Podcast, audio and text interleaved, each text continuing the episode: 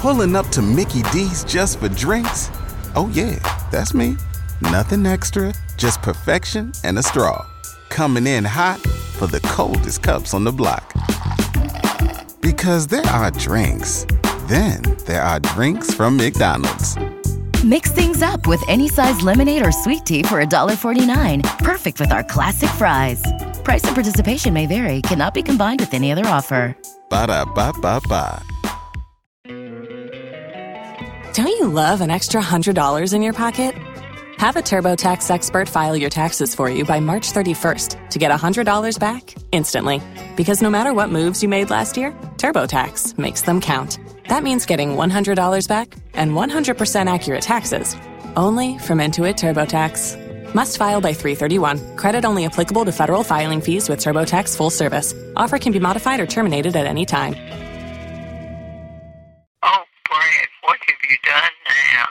Hey, everybody, this is Brad Gilmore from Back to the Future, the podcast, letting you know that this show you're about to listen to was recorded in the past without the future knowledge and technology that we have now.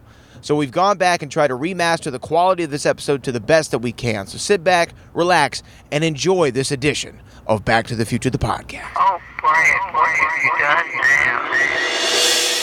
This, is Back to the Future, the podcast, presented, by the Brad Gilmore Show.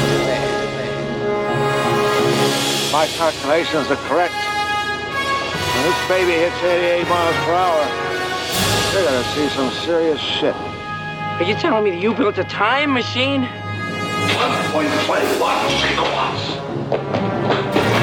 Plane's cut. Hello? Hello? Anybody home? Hey, think of fly fish. Marty!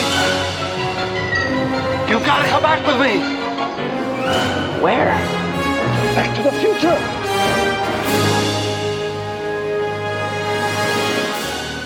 Ladies and gentlemen, welcome to the Brad Gilmore Show.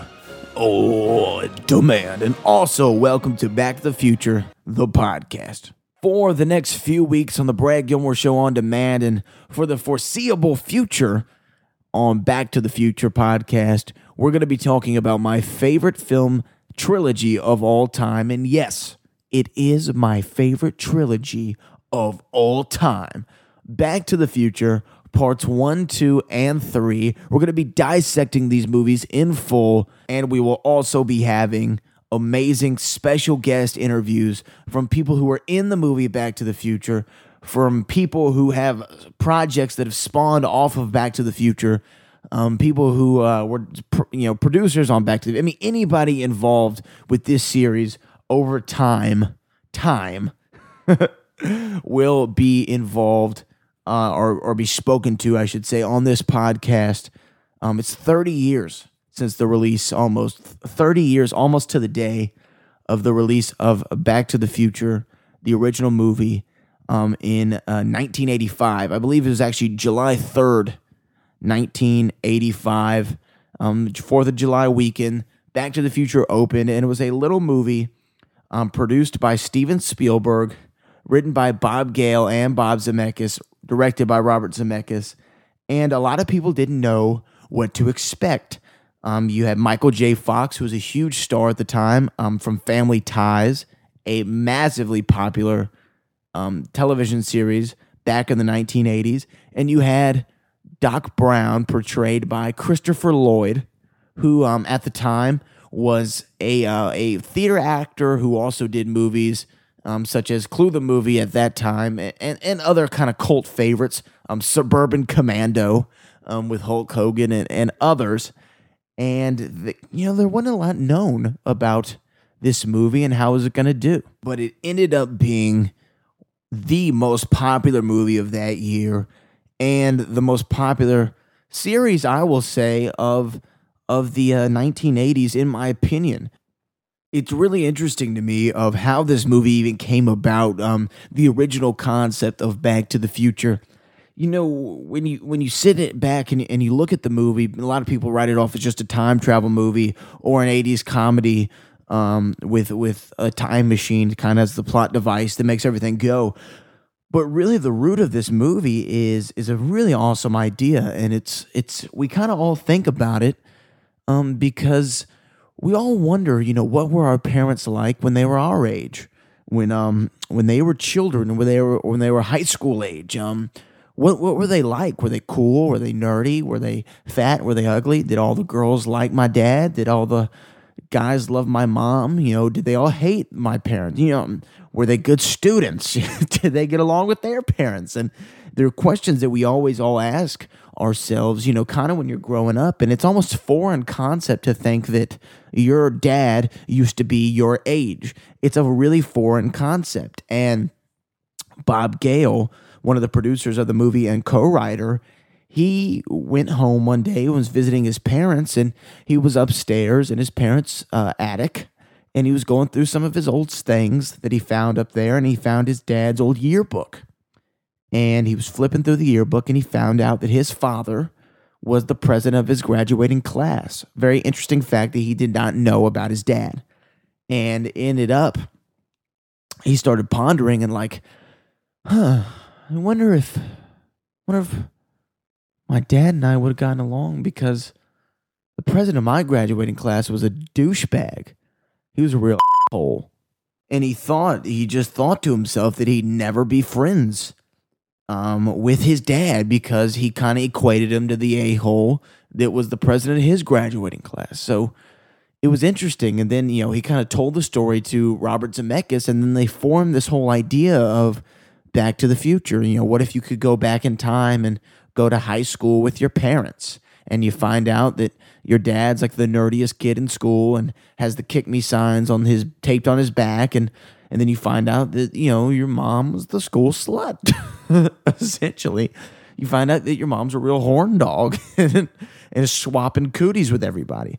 And that was kind of the um the uh, general idea the, the germ that was planted that, that grew into this whole uh, series so bob gale told bob zemeckis this idea that he had and the two of them wanted to do a time travel movie for some time now and they were trying to figure out what the perfect catalyst, what the perfect idea was to make the story work.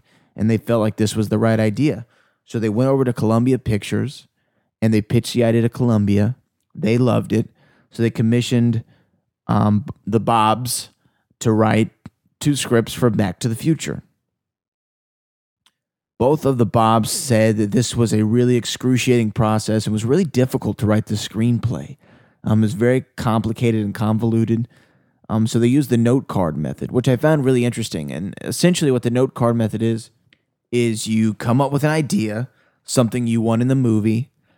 For instance, they had the idea they wanted Marty McFly to invent rock and roll, and Marty being the protagonist, the main character, and which we'll get to all the characters here in a minute. But um, they wanted Marty to invent rock and roll. So what you do is you write Marty invents rock and roll in a note card and you put it on the board. Well, for in order for him to invent rock and roll, you got to establish that Marty McFly plays rock and roll. So now you have a matching note card at the beginning of the story to establish that he plays rock and roll. So that's essentially how it works. So that's how they wrote the uh, the script.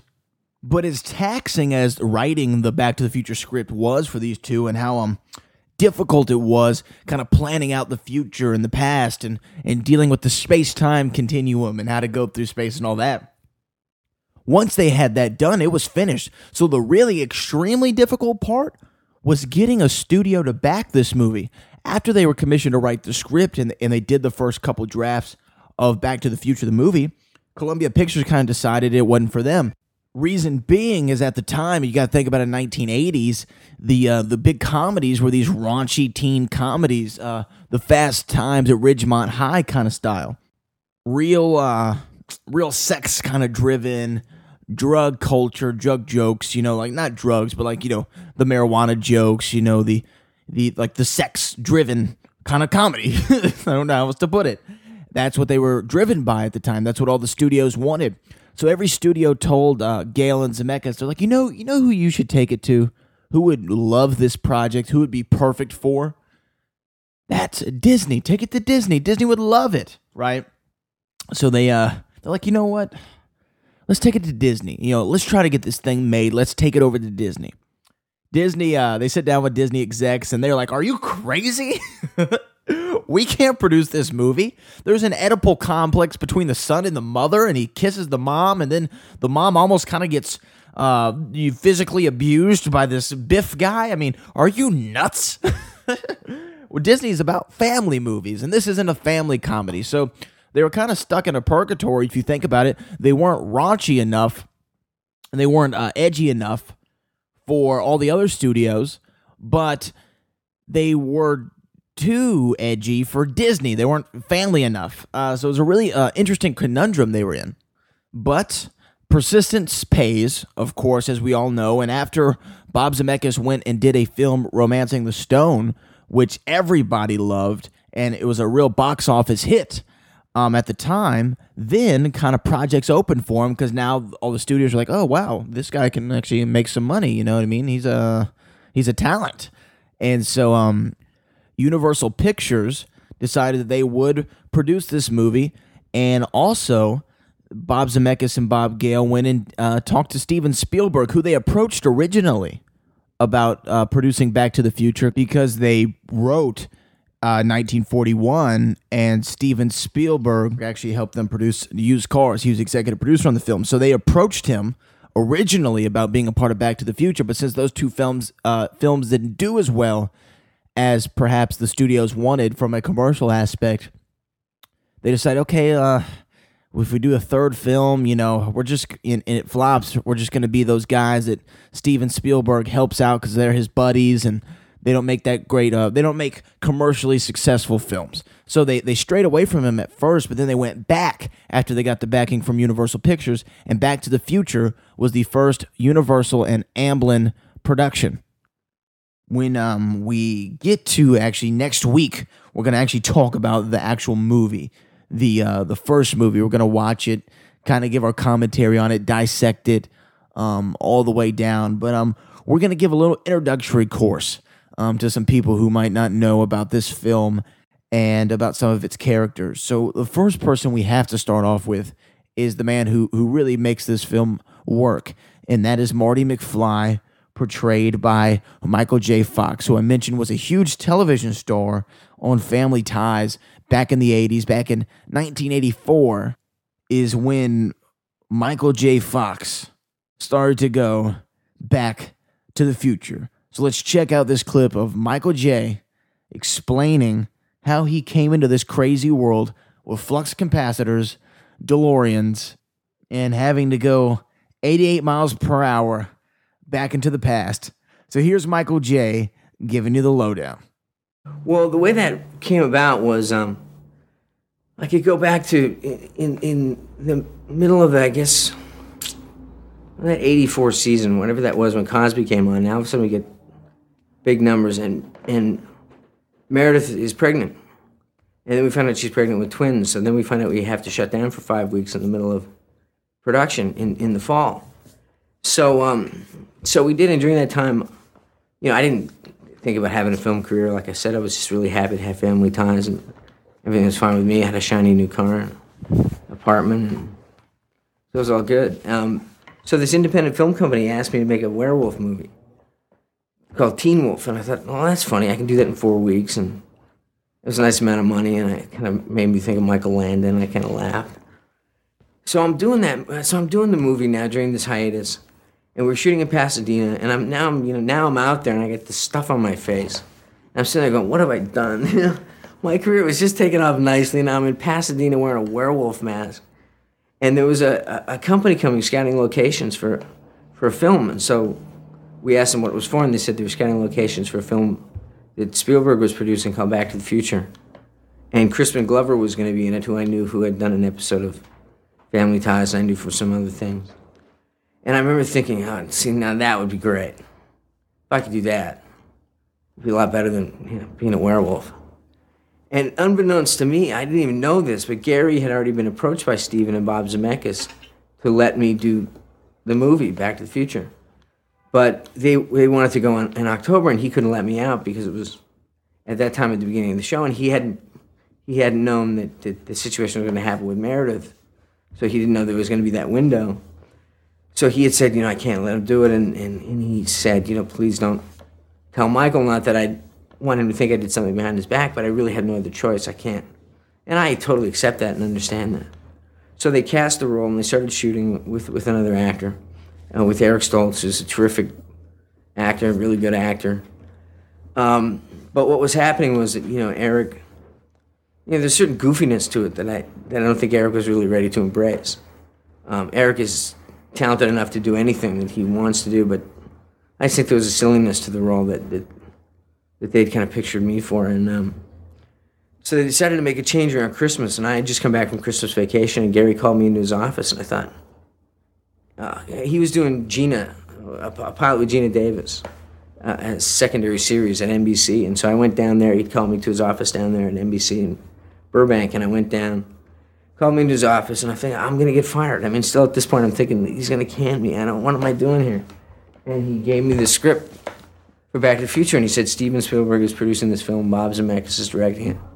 Um, they want you to do it, so why don't you take it and read it? And if you want to do it, then we'll figure out how to make it work. So you know, I took the script and kind of went like this, and I love it. It's great. When do I start? So um, basically, within a week, I was I was doing both jobs, and I'd do Family Ties in the daytime, and I'd do Back to the Future at night. And I was working 18, 19, 20 hours. And by the time Back to the Future came out in the summer of '85, there were whole scenes I can remember shooting, you know, because I was so tired during so much of it. And, um, you know, weeks after weeks of, of 18, 19 hour days. But then all of a sudden, you know, it was a huge hit. And my, um, I came back, we were in England that summer, the summer of, of 85, doing um, Family Ties Goes to London, which was just a debacle. And, uh, and I come back from there and I've got the number one and number two movies and the number two television show in the country. And just whatever kind of fame and recognition I, I was enjoying quite well, thank you very much, with, with Family Ties, just all of a sudden was this whole new thing. It was just very, very strange and exciting. And so my, you know, my whole life changed. What a fascinating story and what a fascinating way to um, get involved with this incredible, incredible franchise. Um, but what's interesting that uh, Michael J. Fox said was Eric Stoltz, who was an actor back in the day. He played in um, Fast Times and Ridgemont High, as well as The Mask, and uh, I think he was in Pulp Fiction as well. But he was originally cast to play the iconic character Marty McFly. Now, after several weeks of shooting, I think about six or seven weeks into production, they realized Eric Stoltz was just not working out. Um, I believe Bob Zemeckis turned to Steven Spielberg and said, We weren't getting the laughs that we wanted out of him. They cut like a whole bunch of the footage together and showed it to Steven Spielberg, and, and he agreed, Yeah, I don't think he's working. So they actually fired Eric Stoltz, which you have to imagine was a really difficult thing for people who uh, were acting with Eric in the movie because seven weeks, that's almost two months of working with somebody day in and day out trying to get this this project done. And and and you develop a chemistry with them whether they are are doing their job um, up to the standards of the director and producer in their eyes whether they're living up to that or not you're still developing this chemistry with them and and you kind of get used to it it's familiar you know it's like that uh, baseball glove that you've uh, you know played with all season and then all of a sudden they want to take that glove away from you give you a brand new one well, you're not complaining that you have a brand new one, but you've kind of you've kind of got the rhythm down with that baseball glove. You know how it feels. You know exactly where to catch the ball. So I was kind of um, thinking it must have been super, super, super difficult to all of the sudden have that actor taken out of the film and having to um, having to work around Michael J. Fox. So I thought it'd be interesting. Let's hear what Christopher Lloyd said to Sam Roberts of the Sam Roberts Show. Let's hear what he had to say about Eric Stoltz and how he felt about switching up the characters after two months of production. Eric Stoltz played the original Marty. That's right. And they released all that footage, I guess, in the Blu-ray and everything. Uh, did you know that that was going to have to change? I had no idea. I had absolutely no idea. I was. I, I think most people didn't. You know, I mean, it was six weeks into shooting. Right. Six weeks shooting. Strange thing to do. Yeah, and we were doing. We were out uh, in that industrial, uh, the city of industry, a huge mall, night after night for about three weeks, and uh, shooting and everything seemed cool. He was very good. He was very good. It's just that they were looking for. They needed to have a comic, somebody with a more comic flair, you know, like Michael. Yeah. And um, so they made the, made the switch, but uh, uh, he wasn't like um, giving a lousy performance. You know, just he- there was just yeah. whatever that was wasn't clicking with the character. Yeah, and and he's a very good actor, really good actor. And, and then uh, one one night uh, when we broke for for lunch, so to speak, at one o'clock in the morning, Uh-huh. you know, we all had lunch, and then I said, "Everybody, please come over to this area over here. Uh, we have an announcement to make." And still no sign. Then Spielberg was there, and other other suits from Universal, etc. And they got up and just made the announcement they're going to make the change. And it was kind of like a wake. It was. Yeah, it wasn't anything to be cheery about. Because you've all spent this time getting to know this kid. Yeah, and and uh, it was just, it was it was sad, you know, Yeah. and uh, and I was kind of like terrified because I thought I I I I was still getting into the character. It was the first the first uh, film of the trilogy, and I was hoping I was hitting my marks, you know. So I thought, my God. I'm Yeah. trying to do this all over again. I don't know if I can do this again, you know. But uh, it worked out. It all worked out uh, in the eyes of Christopher Lloyd, but another man who worked really closely with Mr. Eric Stoltz on this project um, was the antagonist of the film, Mr. Thomas F. Wilson, the man who played Biff Tannen, um, the hated Biff Tannen. And uh, he was actually, I believe, on the Nerdist podcast a, a while back, and and he had something uh, interesting to say about Eric Stoltz. Let's play that, and then we'll be right back, and we'll talk more about Mr. Eric Stoltz. But let's hear what Thomas F. Wilson had to say.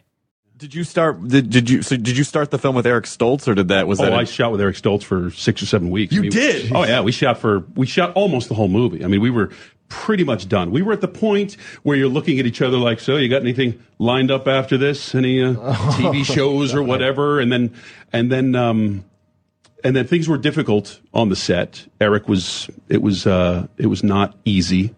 Uh, he was doing the, a very methody thing. You know, everybody call me Marty. Okay. Except Lea, who's playing my mom, who I'm trying to make out with. You know, off camera.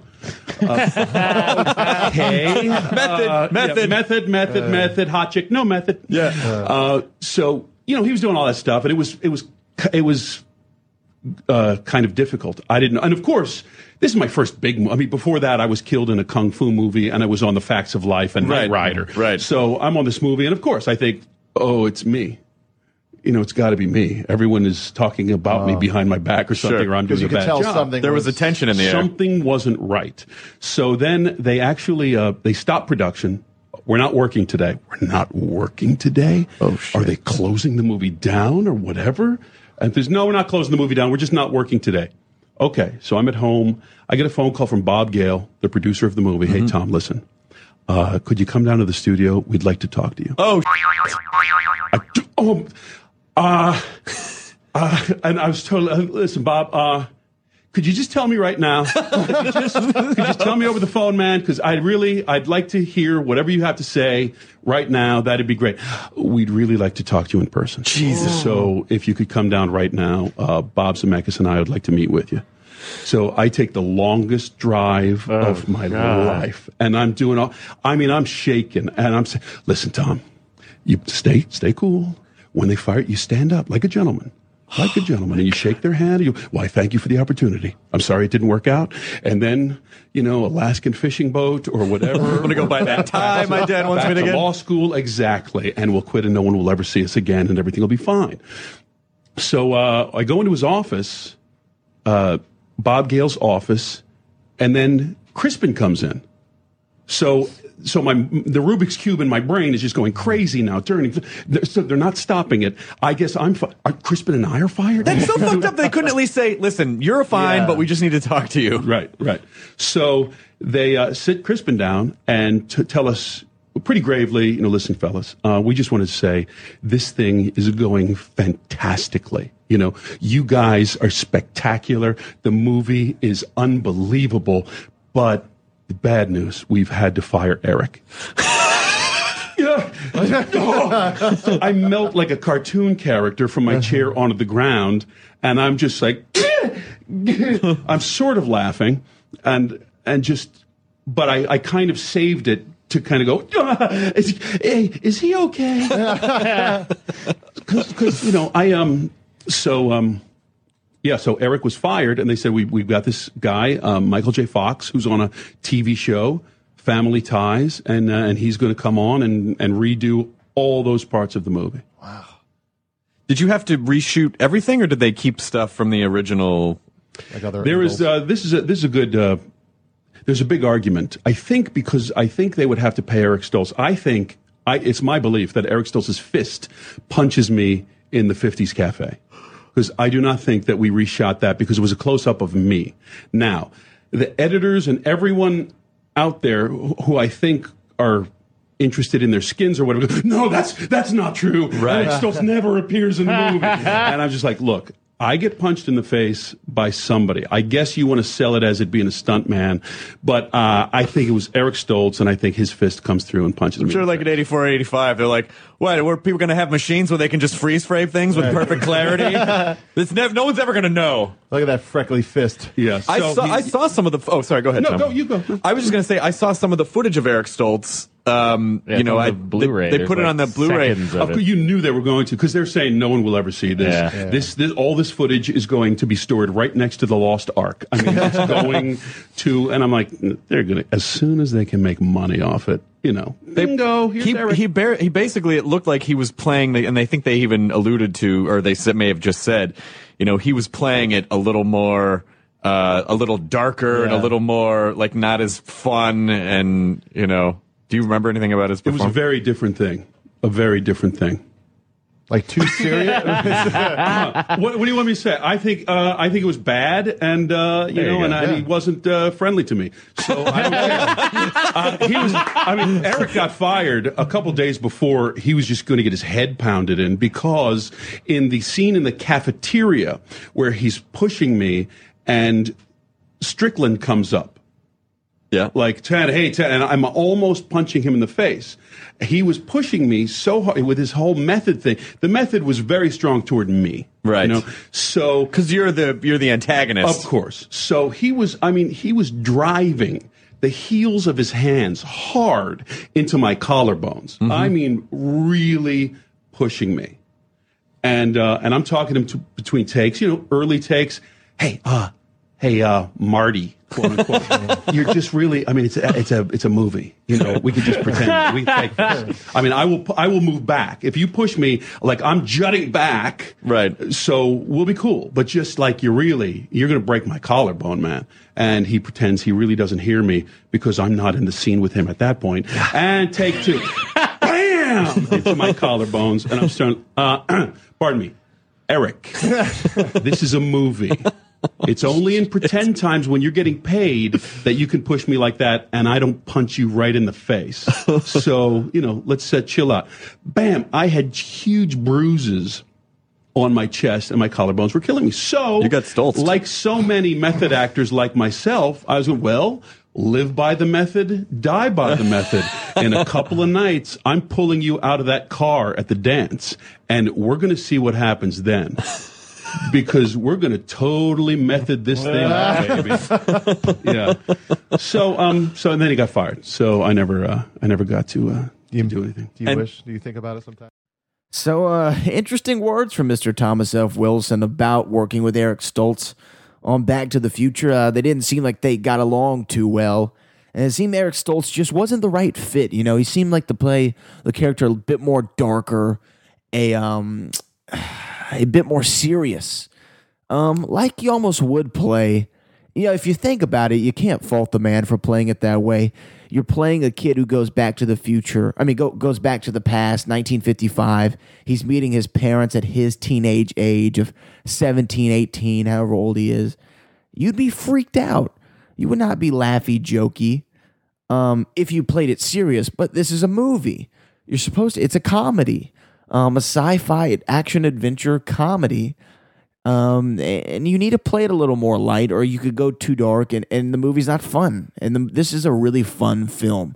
It's written to be fun. It has zingers, it has the one liners, it has the jokes, it has the things that pay off that make you laugh. And you can't be so serious. You can't be Daniel Day Lewis, in my opinion, on this set, and you're you're trying to be a method actor and and not and not, I'm not knocking method acting or Eric Stoltz, but I'm saying just for this particular film, if you're playing Lincoln, go right ahead and be a method actor. But if you're playing Marty McFly, a fictional character in a fictional situation that would never happen in real life, you don't have to be a method actor. You don't have to play it so real. Play it kind of fun and light and jokey, but have your moments to where you're like, whoa, is this happening to me? That's how I feel, in my opinion.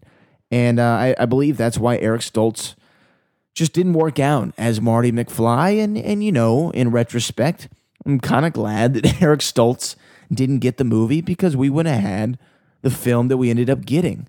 Michael J. Fox made a lot of this movie. He made it. Um, without him, you know, this without Marty portrayed by Michael J. Fox and without Dr. Brown portrayed by Christopher Lloyd, I don't think you have a movie here. Um, we come to find out that Dr. Brown was a scientist or is a scientist who invented a time machine out of a DeLorean, DeLorean, DeLorean motor car. And he invented time travel on November the 5th, 1955, when he fell off his toilet, bumped his head, and invented the flux capacitor. But uh, the interesting thing about Christopher Lloyd was he was originally given the script, and they he looked over it, and he realized, uh, you know, he wanted to go over to New York and do some Broadway and do a play, and he really didn't think that Back to the Future was something that he wanted to do.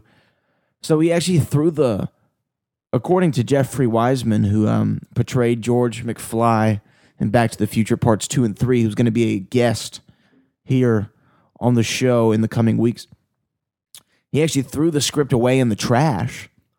And it was his girlfriend at the time who took it out of the trash. And then later on, you know, a few weeks go by, and he goes, she goes, you know, you really need to check out this movie. I think it's going to be good.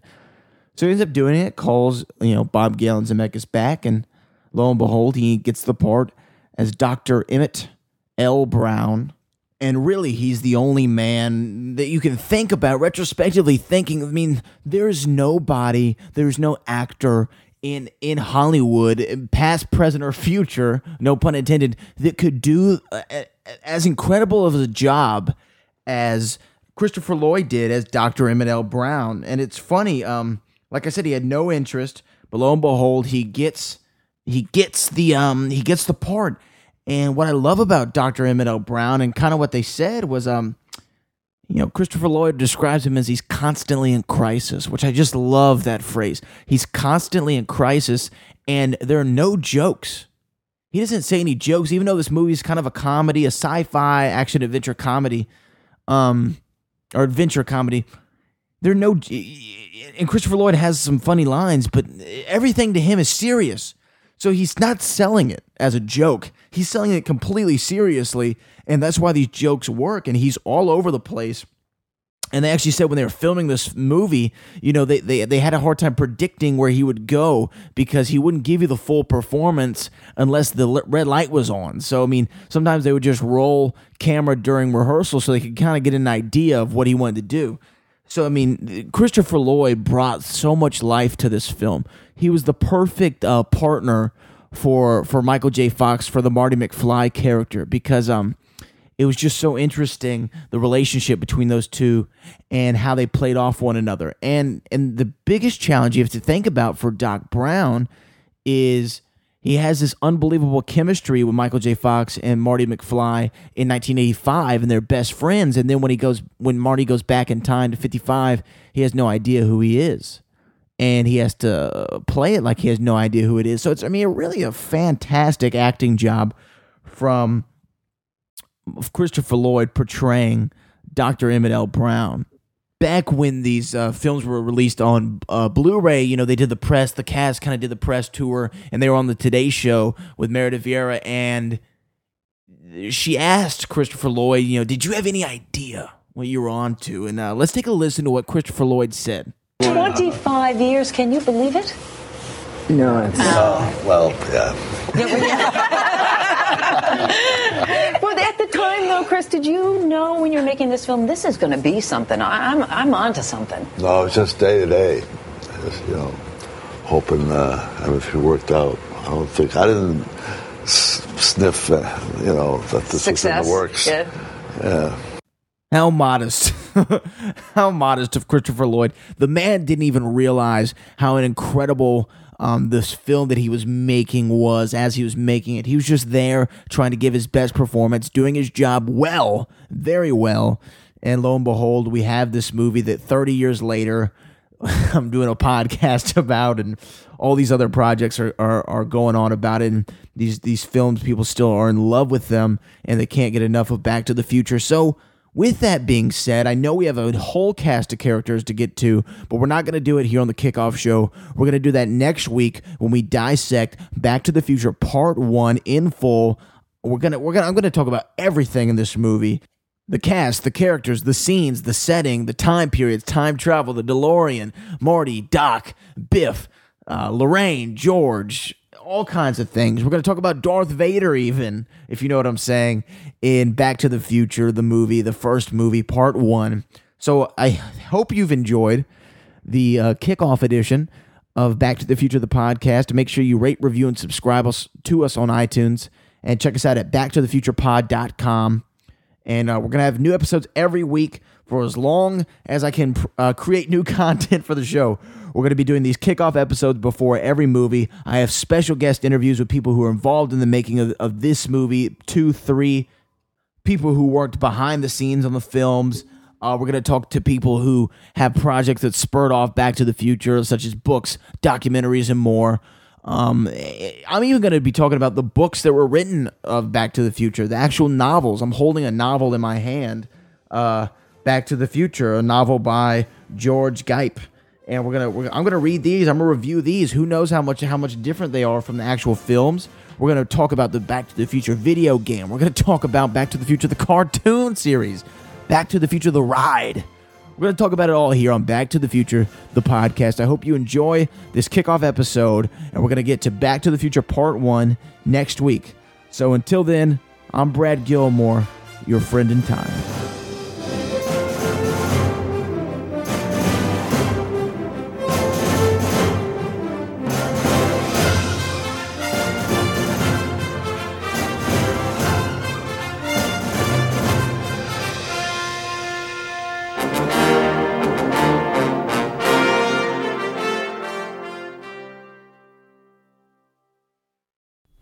Brad Gilmore Show on demand is meant for entertainment purposes only and does not mean to infringe on any copyrights of Back to the Future, its characters, its audio clips, or its music. Hope to see you again in the future.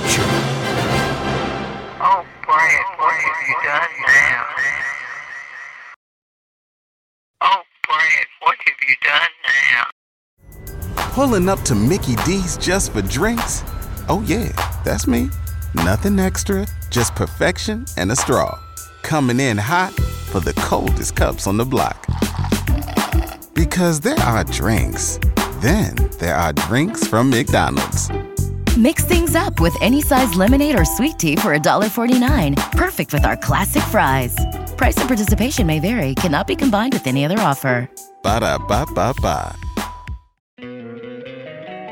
Don't you love an extra $100 in your pocket? Have a TurboTax expert file your taxes for you by March 31st to get $100 back instantly. Because no matter what moves you made last year, TurboTax makes them count. That means getting $100 back and 100% accurate taxes Only from Intuit TurboTax. Must file by 331. Credit only applicable to federal filing fees with TurboTax full service. Offer can be modified or terminated at any time.